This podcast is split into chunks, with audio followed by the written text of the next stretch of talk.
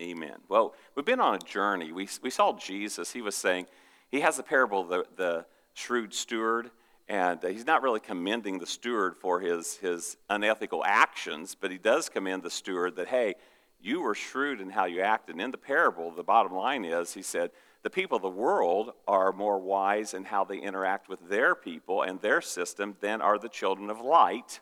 And so we know from Scripture, I think it's Colossians 1, chapter 1, verse 3, we've been translated from the dominion of darkness into the kingdom of the Son he loves, into the kingdom of Jesus. And so I thought, you know, we need to be wise about how our kingdom works. We don't want to say, hey, the world's got theirs figured out. We don't have ours figured out. So we looked at faith. This was the first one. Because without faith, it's impossible to please God. Then we, we looked at the, the Word, God's Word, the power of God's Word. We're going to talk a little bit about that today, and then we're going to shift to, to a, a topic that's connected to it and just how beautiful God's Word is.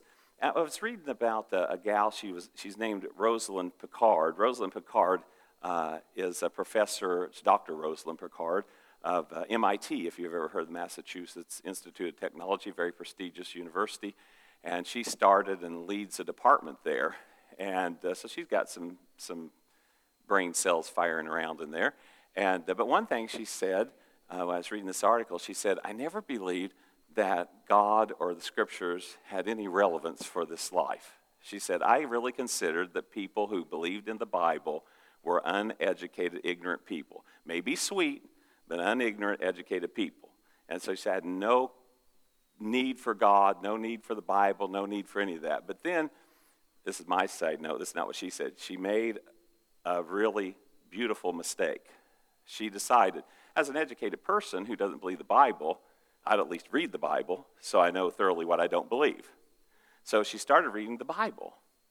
And again, she's thinking this for uneducated non thinkers. And she gets to Proverbs and she says, so full of wisdom I had to keep stopping, just thinking and pondering, which was shocking her because it was supposed to be mindless. She said, these, these are her words. She said, I thought it was a book of fairy tales, and I think that's a very technical term, so I may need to explain it. Uh, she said, a book of fairy tales and gobbledygook. Okay, that was her word, gobbledygook. And so I thought, that's a good word, gobbledygook. So she started reading this and she finds out Proverbs just inspired her thought processes so much. And then she started reading this. And then, lo and behold, she starts feeling like, I feel like God's speaking to me. And she said, at the same time, it totally aggravated me. And I kept hearing another voice inside me just saying, hurry up and get through this, and then you can go back to having a good life. Get, get this project done and move on. But she read through the Bible, and then she read through the Bible again. And then one of the students invited her to church, and so she came to church, and she said, The pastor said something. He said, Who is Lord of your life? And I started thinking about that, and I thought, I've always considered myself to be captain of my ship. And then I thought, but could it be that God wants to be Lord of my life? So she actually said a prayer and asked Jesus to be Lord of her life. She said, the crazy thing happened. When that happened, her black and white, two dimensional life became full technicolor and three dimensional. And she said, and something she didn't know, she didn't lose her desire for knowledge or wisdom or education. She was more voracious after education and learning. And so she just poured herself into those things and just kept growing and growing and growing. Well, she discovered this that the Word of God has transformational power. And so when she was done, she thought, you know what? My life has been totally transformed by the Word. And so she shares that reality and truth with people, uh, the power of God's Word. Well, I, I want to encourage that. Bob Kent, I went and visited him in the hospital, and in came one of the doctors. And so he asked the doctor what his religion was, and the doctor said, I don't have any religion. He said, I, I don't. He said, Well, when you look up at the starry sky, he said, who, who do you think did that? And he said, oh, I think there's something behind everything, but, you know, not God, basically. And I said, we think there's something behind everything, too, and we think it's God. And so he chatted with him for a little bit, and then he left, and, and Bob said, I got two things I need to do. One, I need to convince him I don't need that particular service he's offered me. And the second thing, I need to let him know, I need to convince him that Jesus basically is Lord. And he said, uh, I'll do that. And he's so confident as a as an evangelist, just sharing his heart with people, and so bold, and uh, but very loving about it. So the word's transformational. I, I want us to think about this. Do not miss the significance of the Word of God when it comes to the structure and the, the functioning of God's kingdom. It's, it's amazing. When, when you open up the, the all time number one global bestseller in human history, right here, I think I, last time I read, I'm sure it's been more, over 5 billion of these have been sold, and they keep selling them. They keep selling them.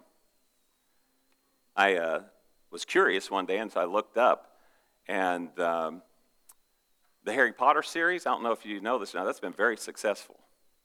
And uh, she's actually become a billionaire off of that. And I forget how many that said was in the series. She's, she sold something like, um, I forget, like 50 million copies. That's a lot of copies. 50 million.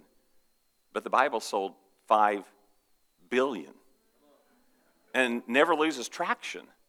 Because you know this, and I'm not picking on you know her writing, but that'll be all, human writing becomes yesterday's news. And then somebody else writes something, somebody else writes something, somebody else writes something.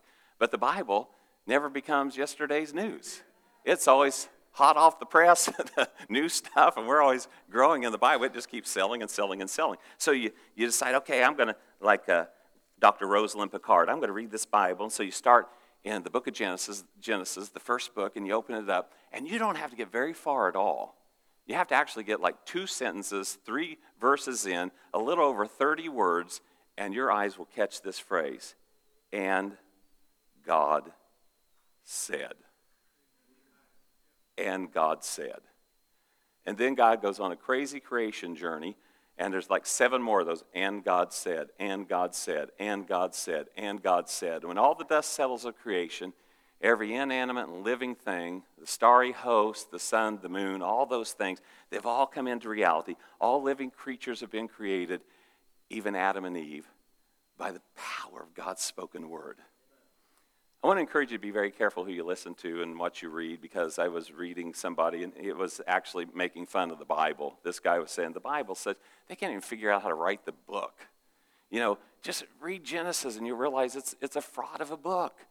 Read it, read it, and you'll discover, I just read this the other day, you'll discover that they're so poor at writing this book that you'll find out that God created light before there was the sun, the moon, and the stars basically any idiot would know that he had to create those things first before there would be light. But I thought, guess what? This guy, I'm not saying he's an idiot, but he's ignorant. Because the whole concept and the beauty of that is it's not the sun and the moon and the stars that give light. God is light. And so he could release light before any of those things ever existed. And the Bible says, although there will be, I believe, a sun, the moon, and the stars, the Bible says we will have no need of the sun and the moon and the stars because the light of Jesus will light up everything. Isn't that amazing? We serve an incredible God. So just be very careful that you don't read some, oh, wow, I never thought about that. There can't be light without the sun. There can't be when God is, when God's in it. There's about four major things the Bible says God is this. I'm sure there's many more, but four things the Bible records, and one of them is God is light. He is light. So you break into this, you see creation, you see how his kingdom works, you see how things happen by spoken word. You, when you read that, and God said, he, could have thought, and I'm sure he did, he could have imagined, and I'm sure he did, he could have written, and he has.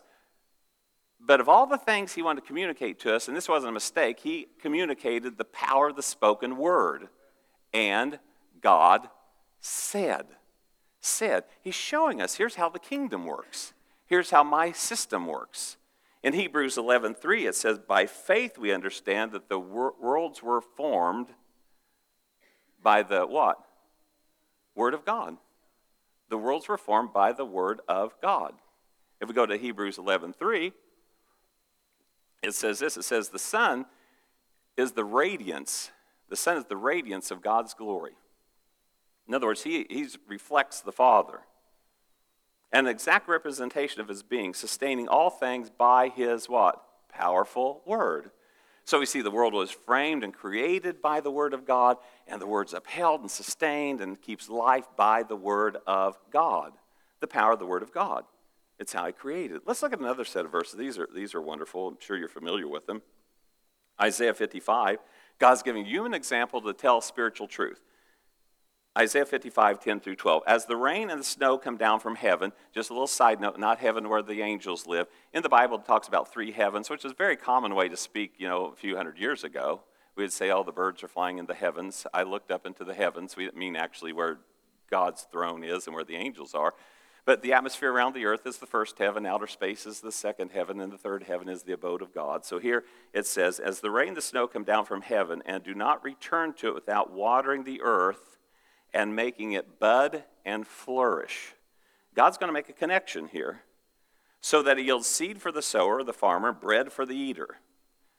So is my word that goes out of my mouth.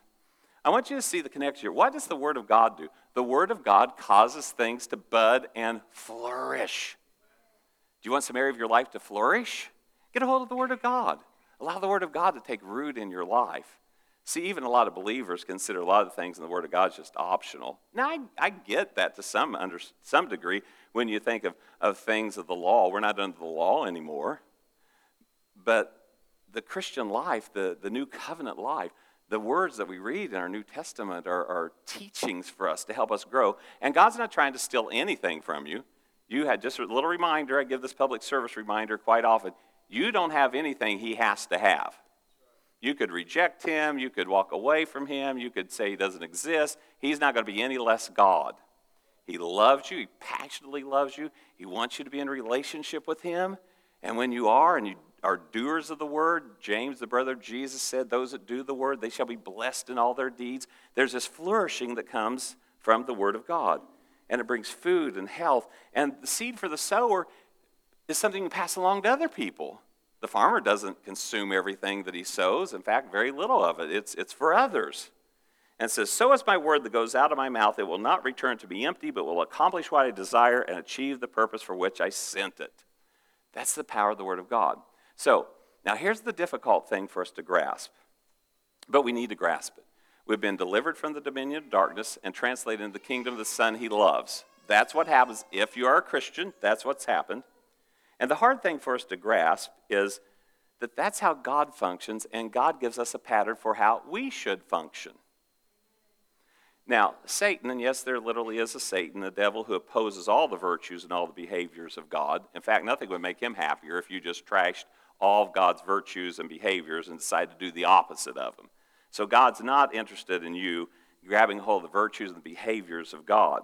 And so Satan does not want the Word of God to take root in you. He doesn't want to germinate. He doesn't want it to grow. Because when it grows, flourishing starts to come, life starts to come, food and blessing starts to come. And so these are the words of Jesus. Jesus said, when the sower, that could be the preacher, the teacher, any of us, we could be by a water cooler sharing, talking about Jesus or the Word of God, doesn't have to be in a church setting. When that word gets sown, whoever does that, immediately, this is the words of Jesus, immediately Satan comes to steal that word from our hearts. Immediately. Why? Because he doesn't want the word to take root, because he knows that the word of God's transformational.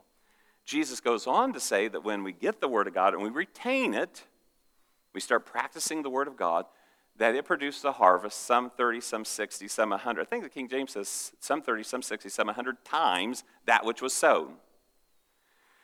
Now, I've said this wrong many, many times, and I'll probably do it again. I, I catch myself later. I will often talk about percentages. So I will say, oh my goodness, if you invest some money, if you got 30% off of everything you ever invested, would you think that's pretty good? Yeah. Some 30, some 60, some 100 fold. But the truth is, it's not percentage, it's times. Let me explain the difference. If I invest $10 and get 100% return on it, that's $10. So I now have 20 bucks. If I invest something $10, by the way, the parable's not about money, but just so we can grasp this. If I invest $10 and I get 100 times more, you remember math? 10 times 100 equals 30. That Okay, I just some of you are going, yeah, yeah. No, that's wrong. 10, 10 times 100 is 1,000. So that'd be 1,000. You get that 100% is not as good as 100 times.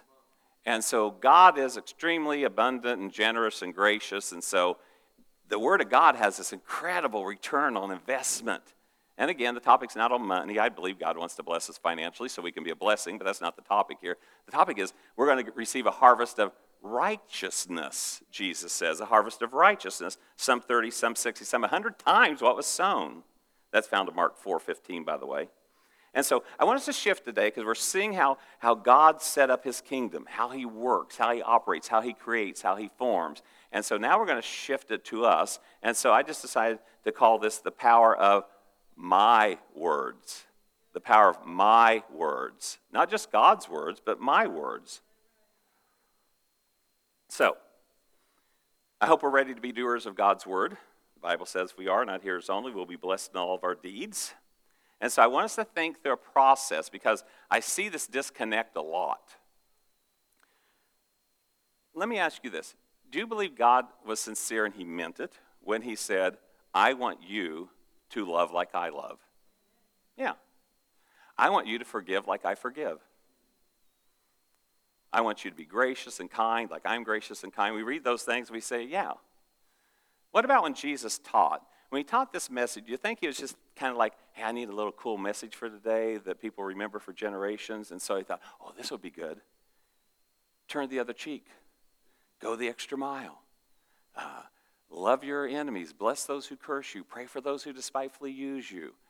Is that just a pretty little cute message, or did Jesus want us to actually do those things? He did, didn't he? He wants to actually do those things. Now, I don't know if you've ever tried it. It's a lot prettier to preach about than it is to try to live it out. I can tell you that. So, Jesus really meant that. Well, if he meant that, wonder what else he would like for us to do. Because when I look at those things, I say, I can promise you, I'm not going to bless those who curse me in my own steam. I'm not going to love my enemies in my own steam. So, how am I going to do this? And the conclusion we'll all come to is by the power of the Holy Spirit. That the, the Bible says the love of God has been shed abroad. You can look up that word for shed abroad. It literally means exploded in your heart. The love of God has been exploded in your heart by the Holy Spirit. And so the Holy Spirit is the only, he's the only entity that can give us the ability to love like that, to forgive like that, to care like that, to be kind like that, is the power of the Holy Spirit. So, let's look at Ephesians 5 1 it says, imitate God, therefore, in what? In everything you do. Because you are his dear children. Imitate God as dearly loved children. Children love to imitate their parents. Now, I do want to put some disclaimers on this in a certain age group. Okay, you got that? Now, my kids are older, so they made the whole loop. You know what I mean? But when they're younger, it's really interesting because when they're five or six, they just want to imitate you and they want to be around you, and you're the greatest thing in the world. You just took them to the amusement park, you just took them shopping, you took them out for ice cream. You're the greatest thing in the world. You're the smartest person in the world. Dad, what's that? That's corn. Oh my gosh, my dad knows everything. He's just, it's, it's like, it's like, oh my goodness. And so they want to imitate you. I wanted to imitate my dad. My dad was a smoker. I took up smoking at four years old. He would smoke, he'd flip the bud out into the yard, and I would dash out there and take a couple hits off of it. And um, I, I, if you've heard the story, I, I broke the habit at like five. So I want you to know it is possible. You can, you can break the smoking habit. I think one of the things that happened that helped me was, was just like President Clinton, I didn't inhale. So since I didn't inhale, I didn't actually get addicted to the nicotine. So I didn't inhale, but I wanted to be like him. And so little boys always want to be like their dad. Now, again, I, I do get it. You get to a certain age where, you know, kids get up there and they don't want to, you know, it's kind of like, drop me off two blocks from school. I'll walk the rest of the way, you know, that kind of thing. But then they'll loop back. There's hope, people. They, they do loop back. But little boys are always talking about my dad's better than your dad, my dad's stronger than your dad. One little boy said another little boy, my dad can beat up your dad. He said, so what? So can my mom. Um, there's, there's just, but we want to imitate our, we want to imitate our, our parents. So that's what this verse is about. Imitate God like little children want to imitate their parents. But where do we go from here? If we're supposed to love like Jesus loved, forgive, live, pray, treat others, be kind, be tender, be gracious. And we all say amen, amen, amen. And then we say, oh, and by the way, while we're at it, let's imitate God by using our speech to have transforming power. Well, now that's just a little crazy out there. I mean, that's, that's a God thing. First, everything I've listed is a God thing. You won't be able to do any of this without the power of the Holy Spirit. So we look at these things and we kind of draw a line and say, I get I'm supposed to love like Jesus loved. I'm supposed to forgive like Jesus forgave. I'm supposed to be kind like he's kind. And, but then we talk about power, moving in power. Use your words to have creative power. By the way, I'm not talking about superstition. I'm not talking about, you know, that you bully anything to happen. You're just being like God. You're using your words for good. We can be like Jesus, he said. So we say, well, then can we lay hands on the sick and see them recover? Sure. Now, here, here it is, because I get this. If I say I'm going to forgive like Jesus forgave, you can't see whether I'm doing that or not. So you can't see how successful or how poorly I'm doing that. But if I lay hands on a sick person and you see them a month later and a year later and they're still sick, I can feel like my failure was evident. I didn't do that. But you know what? Just put it all on God. Just put it, you're not going to forgive like Jesus forgave unless he helps you. You're not going to pray for the sick and then be blessed unless he helps you. You're not going to speak with, with authority and power unless the Holy Spirit empowers it. So everything in our lives is just all about God help us. But I believe we're supposed to do these things. And it's not too big for us with the Holy Spirit. It takes God. Otherwise, in our own steam, we cannot do any of it. Are you with me? We can't love, we can't forgive, we can't do any of that without God's help, just like we can't pray for the sick, just like we, we can't save anybody. Does anybody ever realize that? We can't save anybody. We may be able to preach a salvation message. That's it. Unless God shows up, it's just a bunch of words. So we have to trust God for everything.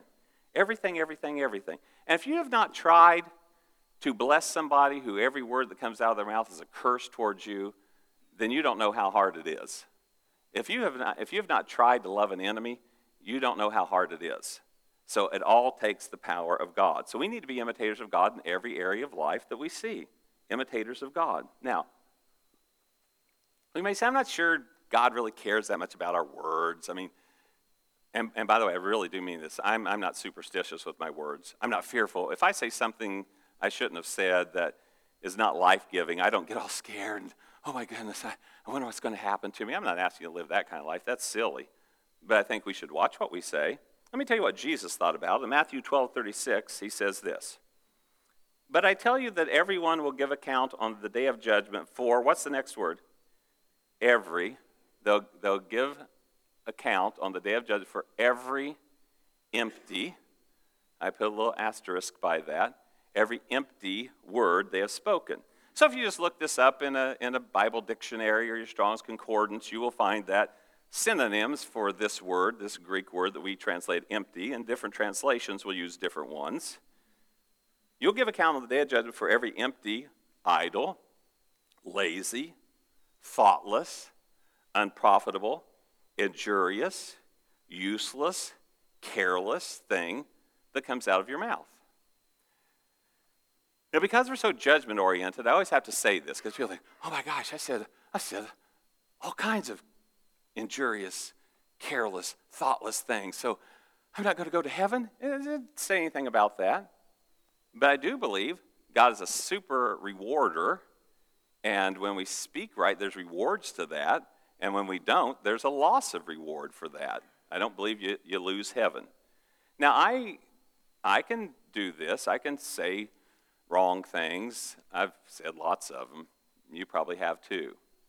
Most of it comes from uh, if I get comfortable with you, I, I will joke more, and then it's usually my joking that gets me in trouble. That's usually it. It's true. I remember one lady called up years ago and wanted to talk to Darlene. She was saying negative things about men, just bantering around. I thought we were just kidding. And I said, Man, it's not us men, it's you women. next thing I heard just have Darlene call me when she gets. Oh my goodness! I said, hold on, hold on. So I, careless, thoughtless word came out, and I had to apologize to her, and and uh, you know we were fine with that. my brother had been struggling with a health issue for quite a while, and they could never figure out what it was. He calls me up one day, and I know he's been to the doctor. And I said, Hey, you been to the doctor? And he said, Yes, I have. And I said, Are you any better, or do I need, do I need to prepare a funeral service? He said, I, I have uh, esophagus cancer. And uh, I went, Oh. Now, I don't know if you've ever said something stupid like that, and then they tell you they got esophagus cancer. I was just thinking the Lord is my brother that I said that to. And I said, I am so sorry. And his kind word to me was, I would expect nothing different from you. And I said, okay. And so I apologized. By the way, that was many years ago. He's had got an operation. He's been healthy and well. Uh, but um, that's probably 15 years ago. But the, uh, those are careless, idle words. I also believe, and I mean this, in the power of forgiveness. So I believe in telling that person and the Lord, I'm sorry. I mean, I'm just sorry for that careless, idle, injurious word that just came out of my mouth. So, by the way, I'm after service, I would appreciate that you don't come up to me and say, That's not all. Tracy, you told me this once, you told me that once, you told me this once. I go, Okay, you know, write all this down. I spend the week apologizing to people. Uh, I still remember my kids one time. I just had a, uh, felt like I needed to do this, so I pulled each one of them in. I, I told Sean, my oldest, I said, Sean, I said, uh, you know, and I, I apologized for the things I knew I'd done, like where every parent has punished a child unjustly or found out they were wrong. I apologized for everything I knew. And my son Sean's just kind of like, you know, this is a big waste of time, but, you know, if it's meaningful for you, go ahead. I mean, he was probably like 10 or 12. And then I pull in uh, Mitch and tell him that, and we talk about you know an issue or two, and then I pull in Cressa and I talk to her and I say, Cressa, you know, here I remember I did this and this and this. I just want to apologize for that. It was wrong and da da da. And I, and I ask everyone at the end, is there anything else? And Sean said no, and I think Mitch said no, or maybe there's some. I asked Chris, is there anything else? She said, matter of fact, there is. And so she had a little, she had like, a, I went, woo, okay, well, I'm glad she said it though, and we got it, got it dealt with. So we got to watch those things come out of our mouth and what people might remind us you need some more work yet. And we all do. We're all growing. It sounds like God's serious about this thing. You're going to give account for every idle, empty, careless, injurious word you've spoken. And then we look at Proverbs, and we see Proverbs 18, 20, 21. From the fruit of their mouth, a person's stomach is filled. With the harvest of their lips, they are satisfied. The tongue has the power of life and death. We even know that in a natural way. You know, there's things that people have spoken to you that took the air out of you just like that. I don't know if you've ever had a, a wonderful moment, but one time years ago, they had a pastor appreciation here. And by the way, I feel totally appreciated, and I've been appreciated so many times, and you appreciate me so much. I'm, I'm very happy. And uh, this is in, probably my eighth year or so here, pastor appreciation. I just felt, you know, I was riding high, and then somebody came out, and I really love the person. They've gone on to be with the Lord, and they came out and immediately after pastor appreciation, they started telling me all the things I needed to do and things that weren't right and da da da. And I remember looking at them saying, because I knew him well, I said, could you just have held that till tomorrow? I mean, you know, I was kind of floating high there for a minute. You, could have you waited till tomorrow? But uh, and then they were like, yeah, I probably should have waited till tomorrow. So we've all felt that life just go out of us because of a, a, an injurious word that was spoken, and we've all felt the buoyancy of a well placed word that somebody said something kind to us and we really felt the life that it gave to us. Words are powerful. The tongue has the power of life and death, and those who love it will eat its fruit. So, how does this work? You need to be saying to yourself, I'm going to eat my words. If you'll get the mindset that you're going to eat your words, you'll watch the words that come out of your mouth because you'll want to eat sweet words, tasty words, b- words that bless. You'll want to, you'll be saying, Praise God, I hope I eat every word that comes out of my mouth because you're watching the words that come out of your mouth. So we need to practice that. I teach on this regularly because I believe it's very important. When I teach on this, uh, there's just something about hearing a fresh teaching that your mind gets more focused on. So for the next week, I'll watch my words and I'll be going, oh my goodness, I can't believe I because I, I feel like I'm pretty good at this, but after a week, you'll go, wow, yeah, I'll still need some more work on this. And you'll have to, you know, notch it up a level. But that's fine. We keep growing, we keep learning. Also, I want to tell you this is what you're trying to not do. I want to just put this is a Facebook post that I see these types of things with regularity. So let's throw that Facebook post up there. You ever read something like this? This written from a Christian who really loves the Lord, really going to heaven. And they're like, well, if it's not one thing, it's another. My life has always been one step forward and two steps back. I just put tires on my car and then it breaks down. I got a job that barely makes ends meet, like all of my jobs have been. They're thinking of cutting back at work, and if they do, I'll probably be the first one they let go. And there's a cry face on there. You've all seen that. Christians, people love God. And they're just like, wow. And they just, every time I read that, I say, wow, I just, I want that person to change the way they talk. And I want to say this, please hear me. I'm not saying it's a magic wand or a genie in a lamp. I'm saying it's practicing operating in life like God operates. That I'm going to watch out what I say because I'm going to eat those words. What I, if I'm going to eat my words, I want to say this. It seems like my life is one step forward, then three steps forward. It seems like if it's not one blessing, it's another. Oh my goodness, I bought myself a used car, and two days later, they gave me a new one. I mean, that's the kind of stuff I want. That's, that's what I want to speak. I want to speak some life, not death. And we don't have to be superstitious or, or fearful, because I've seen that too. People are trying to make a positive confession in their life about a particular area, and then they get discouraged, and people do. Me, you, all of us. And then all of a sudden, it's like, ah. Oh, I've been confessing life over this thing for three months. I don't think it's ever going to work. And then they go, oh my goodness, it's all over now. It's never. No, you're not superstitious. You're not fearful. You know, it's not like your three months of speaking the word of God had zero power, but your 15 seconds of being discouraged, that's so powerful. No, the word of God's powerful. Just say, hold on, I'm not going to talk like that, and change the way you talk. So, next week we're going to have prayer. Well, I don't want you to come up and say, well, he told me I need to watch the words that come out of my mouth. So you come up and say, Hey, what are you up here in prayer for? Ah, I really can't say because I feel like it'd be. And it would be, no, it's not negative. You're coming forward because you believe God can make a difference. And so you say, Hey, this past week I haven't felt well. Or I've been struggling at work. Or, or there's somebody in my family that needs delivered from, you know, drugs or they need to be saved or whatever. You're, you're just telling, here's a truthful situation that I believe God can intervene and turn around, change things. I'm not up here complaining or professing it always be like this. I'm up here saying there's hope. That's why we're praying. So you don't have to uh, be afraid to tell them what you're up there prayer for. So here's our assignment for the week. I want you to pay attention to what you say. Then catch yourself and correct yourself when careless words come out of your mouth. Correct catch and correct. And by the way, I'm not telling you to be scared, like, oh my goodness, I didn't say something positive. No, that's okay. Just say, hey, I, I, I need to not talk like that or say those things. If you've never guarded your mouth or watched your tongue, oh my goodness, be ready for a roller coaster ride this week because you're gonna you're gonna hear so much come out of your mouth. That's okay. We're learning, we're growing. We just we put to work and we keep growing. We keep getting better and better and better at it. I encourage you this too uh, with the people in your lives. I mean, if you're parents with young kids, you know, this can apply to you, older kids, friends, whatever. When our kids were younger, we wanted to make sure we never spoke something negative over their lives. And again, for the third or fourth time, we're not superstitious or scared. We just want to be like God. And so Mitch got in a phase of his life where he was like awkward, uh, broke stuff all the time, spilled stuff all the time. This is not, a, in one setting at a restaurant, he spilled his water three times. One sitting at a restaurant, three times. Um, he would drop stuff, break stuff, do everything.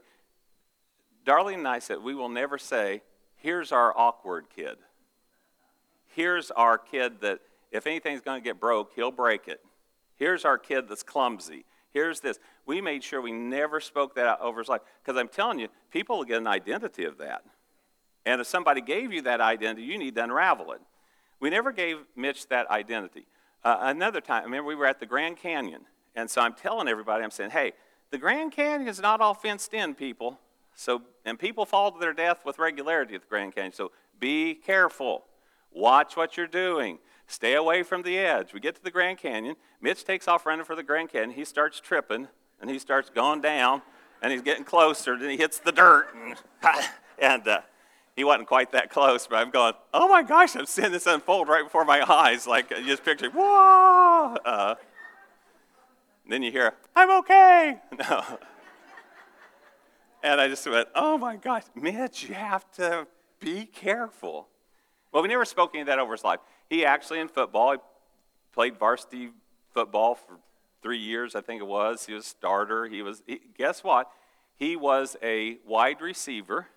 He caught many, many, many, many passes, many, many, many, many touchdown passes. And when he ended his high school career, he never dropped a single pass. Not one. Not one. There's a picture of him when they were playing Columbus East. He was with Columbus North. And there's a photo of him, and it, I, I couldn't figure it out. The field's behind him. Got that? He's in the end zone. His hands are like this, and the ball's out here, which you would think that would be the opposite, the ball coming to him. And I studied that, and so I asked him, I said, Son, what happened? I mean, I can't, can't make this photo work. He said, Oh, I caught the ball, turned around, lost the ball. It was getting away from me, and I re caught the ball. So, seriously, if he caught 100 passes, he caught 200 because he might, he might have lost it, but he would re catch the thing before it ever hit the ground. I really believe this. If he would have had a concept, I'm clumsy, I can't hold on to anything, I break everything, I, he would never went out and played that position. So, and, and somebody might have spoken that over your life. You, you, don't have to hate him. You can just unravel it, and you, you can catch it like, wow. Like I, I heard a pastor talk, he said he broke bones when he was a kid, and he, people would say, if anybody's going to break something, he's going to break something. And he got to a certain age in his life where he had broken like 16 bones. And he thought, man, I confess that all the time. If anybody's going to break something, I break something. Well, I break stuff all the time. He said he quit doing that. I mean, like 10, 15 years went by, he hasn't broken anything. Uh, so, uh, and again, I'm not saying, oh, he waved a magic wand. No, he used the transformative power of his words. They're more powerful than you think. Well, I don't know about that. Okay, this is the last thing I'm going to do to try to sell you on the idea. You say, I want to be a Christian today. Well, he who believes in his heart and confesses with his mouth. Isn't that interesting? Confesses with his mouth. Well, the power of your words, they're transformative. Do not take this lightly. This isn't a self help message. In fact, I've read so many self help books in my day. Anyone that's worth a dime stole its truth from the Bible. I'm telling you, stole the truth from the Bible, and God's word's eternal and settled forever. So just watch those words, hear one wrong, stop, just say, hey, I'm not going to talk like that anymore. Change the way you talk, because that's what God does. God talks right. God's the God who calls those things which be not as though they were. He's a very positive speaker. Even in creation, he doesn't say, let there be no darkness. He doesn't call away what is, he speaks into existence what isn't. Darkness covered everything, and he said, let there be light. He didn't say, let there be no darkness, let there be light. He calls something in to make a difference. So if you're not feeling well today, I'm not asking you to tell people, I'm not sick, I'm not sick, I'm not sick. That's not what God does. What we say is, I'm the healed of the Lord. I'm the healed of the Lord. Because God doesn't call what is as though it isn't, He calls what isn't as though it is. So we confess health, well being, salvation for our family. I don't say, they're not lost, they're not lost, they're not lost. I'm saying, you know what? I believe in they are saved. That Jesus is going to touch their heart. So hope, hopefully that helps and makes a little sense to you. But I want us to pray.